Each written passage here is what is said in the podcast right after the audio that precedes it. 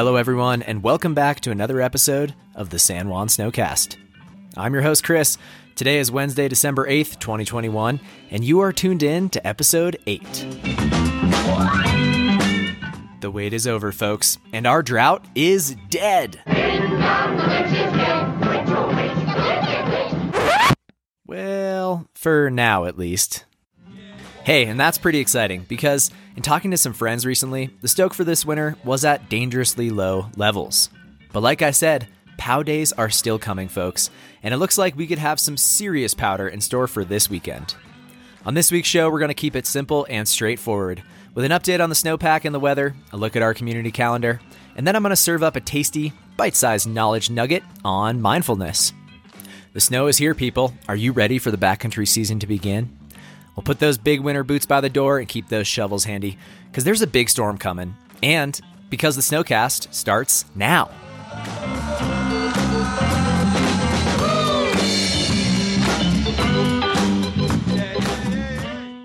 All right. Well, if you haven't figured it out yet, we got snow. The North San Juan zone picked up the most snow in the state of Colorado for Monday night storm, with 8 inches on Red Mountain Pass, 7 inches on the Telluride Snow Stakes, 4 inches on Lizard Head Pass, and 3 inches on Coalbank. The storm slightly outperformed most of the model projections for our area, which is awesome, and also blanketed a whole bunch of different surfaces with fresh snow. So let's take a quick walk around the compass and check out what it looked like before Monday night storm. And we'll start on the east side. The east, which gets first light, is an interesting aspect because depending on a subtle shift from the south or the north, snow cover can be completely different. For instance, slightly southeast aspects near and below treeline are either completely baked out and dry, or may harbor some funky melt freeze crust from our stout southwestern sunshine.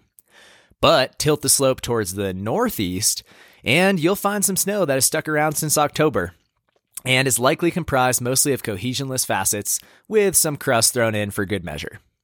On the true south aspect, the sun has burned off most of the snow except for in high alpine pockets or below ridge tops, and the same is true for the southwest aspect. On the western side of the compass, we've got a similar story to the east side with crusts on the sunny aspects and facets in the shade. And finally, on the north facing slopes, where we have the most snow, it is all metamorphosed through diurnal recrystallization to become weak cohesionless facets from top to bottom. Then, six to eight inches of new snow fell on those different surfaces. And model projections are showing another 12 to 15 inches coming on Thursday and Friday. So, a good question to ask yourself is well, what's this new snow going to do to what was on the ground? And maybe more importantly, where am I going to go skiing? And the answer depends on aspect. The incoming storm seems likely to dump a big, fat storm slab, and depending on the aspect, this could be on top of recently bare ground or on top of one to two feet of October November facets. The snowpack never likes rapid change, and when it's a cranky old pack of facets, it's even more sensitive to a big load. So, in those shady areas where we have one to two feet of faceted snow on the ground, I expect we're going to see some natural avalanches in steeper terrain. The avalanche danger will for sure rise just in time for the weekend. And with this storm, I wouldn't be surprised to see persistent slab and wind slab on the avalanche menu come Saturday morning. And what do you know? Just as the skies are going to go blue. It's never a good setup when a big storm comes after a long drought, right before a weekend, to the delight of a crowd of frothing, pow hungry early season backcountry riders. Yikes. Talk about a recipe for human triggered avalanches. So, with all that said, what's your plan? Where are you going to ride? Well, I'm pretty tempted to find the grassiest south facing meadow that I can find come Saturday and track it out with the hippiest of hippie turns. No weak layers lurking there. Or maybe I'll investigate the lower angle north facing glades and dig to check out how the new snow load is stressing those early season facets. Keyword there low angle glades. But whatever you get up to, just keep it mellow. Remember, it's still early season. And keep an eye out for the red flags that you might see with this impending persistent slab problem, like recent slides in the area, or cracking, collapsing, or woofing. These are all signs from the snowpack that it is primed to slide. And if you see something interesting or alarming, please submit an observation to the CAIC. I'll say with pride that when I log into the CAIC and check out other forecast zones around the state, the North San Juan zone consistently has the most publicly submitted field observations. And that is awesome. There is so much knowledge and experience in the San Juan backcountry community. And when information is shared, there's simply more data for us to use to understand what is happening out there. This is especially true for the avalanche forecasters who rely heavily on our observations to formulate their understanding of the zone and to produce the hazard rating. So, come this weekend, whatever you do, remember that a whole winter lies ahead. And stay safe, my friends. Looking ahead, the incoming storm arrives on our doorsteps later tonight, and NOAA has already issued a winter storm watch for this 48 hour system. The forecast is predicting periods of heavy snowfall and blowing snow, with a southwest wind gusting into the 30s as the storm arrives. And it looks like the most intense periods of snowfall will occur Thursday night into Friday morning. And if models come true, as they just did for Storm 1, snowfall totals should be in the 12 to 15 inch range across the high peaks of the San Juans, and as much as 2 feet could fall over by Wolf Creek. The storm should taper off as we go into Friday night, and then Saturday and Sunday look clear with Sunday's daytime temps rising into the 30s which could create some crustification out there on the sunny aspects. We've got another little chance for snow coming on Tuesday and Wednesday of next week, but I wouldn't get too excited because this one could fizzle out. But hey, we'll keep our fingers crossed and just be content with having some actual storms to talk about. Yeah. Well, that's a wrap on the snowpack and the weather. Funk break!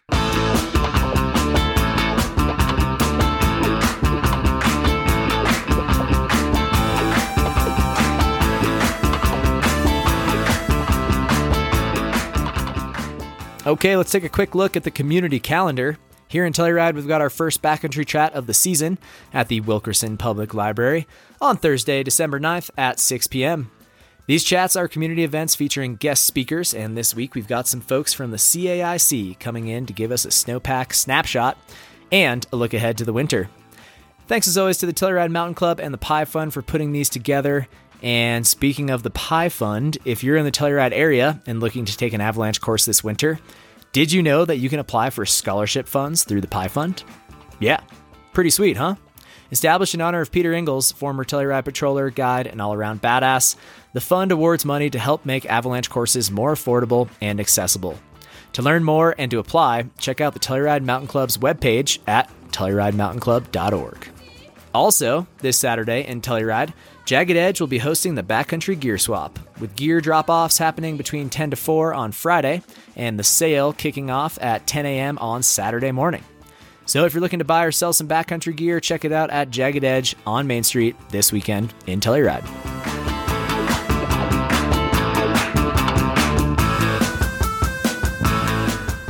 There's also probably a whole bunch of different ski movie premieres happening around the Juans in the coming weeks, but I'm going to let you figure out how to find more info on those yourself. Because I'll be honest, lately I've been having some mixed feelings about ski movies and the role they play in glorifying risky behavior in the backcountry. But damn, those chesty pow segments get me so psyched. Okay, well, I guess it's alright to indulge with discretion.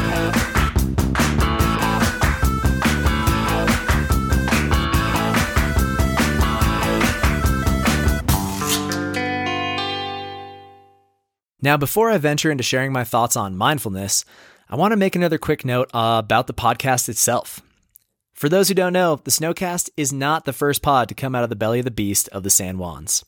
And I got to give credit where credit's due. So if you haven't yet listened to Slide, the Avalanche podcast, you probably should. Doug Krause of Silverton was cranking out some pretty heady episodes for a little while on the human factor side of backcountry touring. And if you're into that sort of stuff, definitely go take a listen. My buddy Elliot in Durango recently reminded me about Slide because he told me he listens to it every fall before the season just to get his head in the game.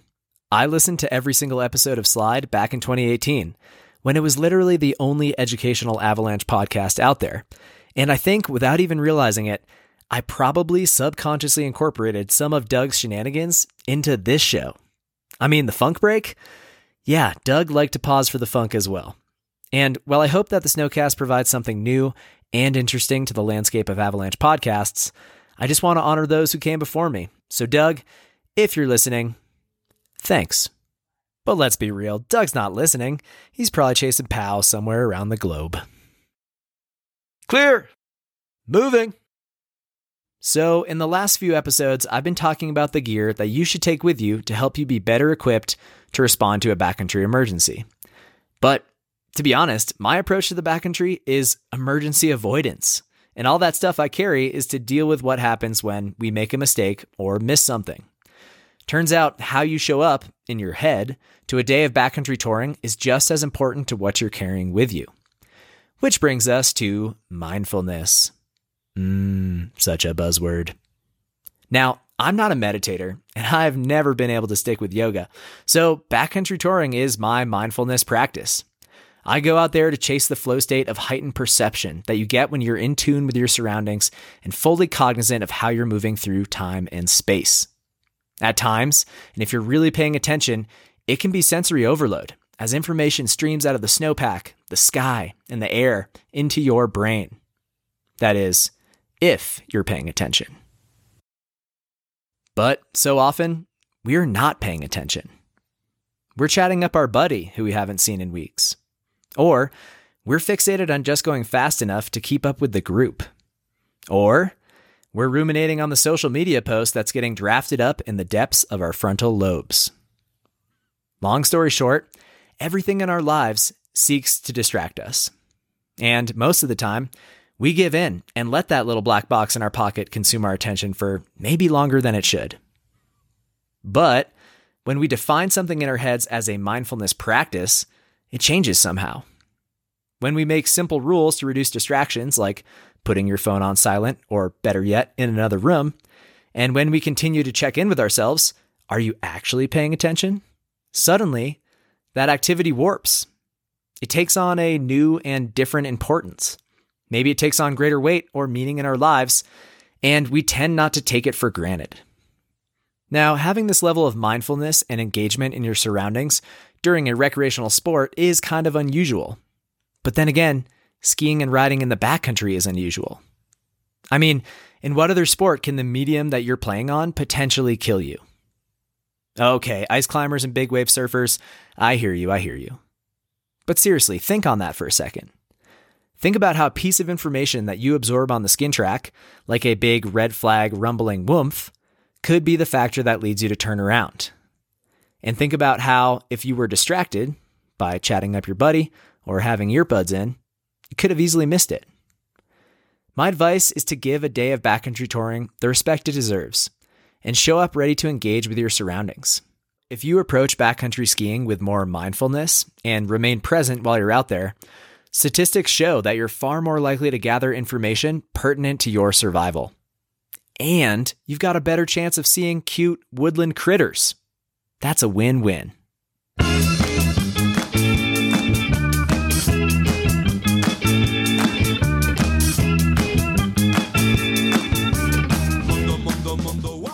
All right, well, that's it for this week's show. Hey, if you like what you're hearing, help me out by giving me a review on Spotify or Apple Podcasts. Also, don't forget to follow along on Instagram at San Juan Snowcast for up to date model runs ahead of this week's big storm. It should be a doozy. And also, I recently figured out that I can see where folks are listening in from. So I got to give a big shout out to my one listener in Nigeria. Keep the faith, my friend. Also, I found out that about 20% of you live up in Denver. Hey there, Front Ranger whereas only 15% of the episode downloads are coming out of Telluride and Durango. So, San Juaners, we got to step it up. There are way more than 11 backcountry riders in Telluride who would benefit from hearing this show. So please, please, please tell five friends today about the pod. And if they think you're weird for listening to me nerd out about the snow, well, then maybe you need new friends. I'll be back next week with a look at what all this new snow is doing to our snowpack and avalanche hazard and I'll give a quick recap from this week's backcountry chat here in Telluride. Until then, stay safe this weekend, friends, and think snow!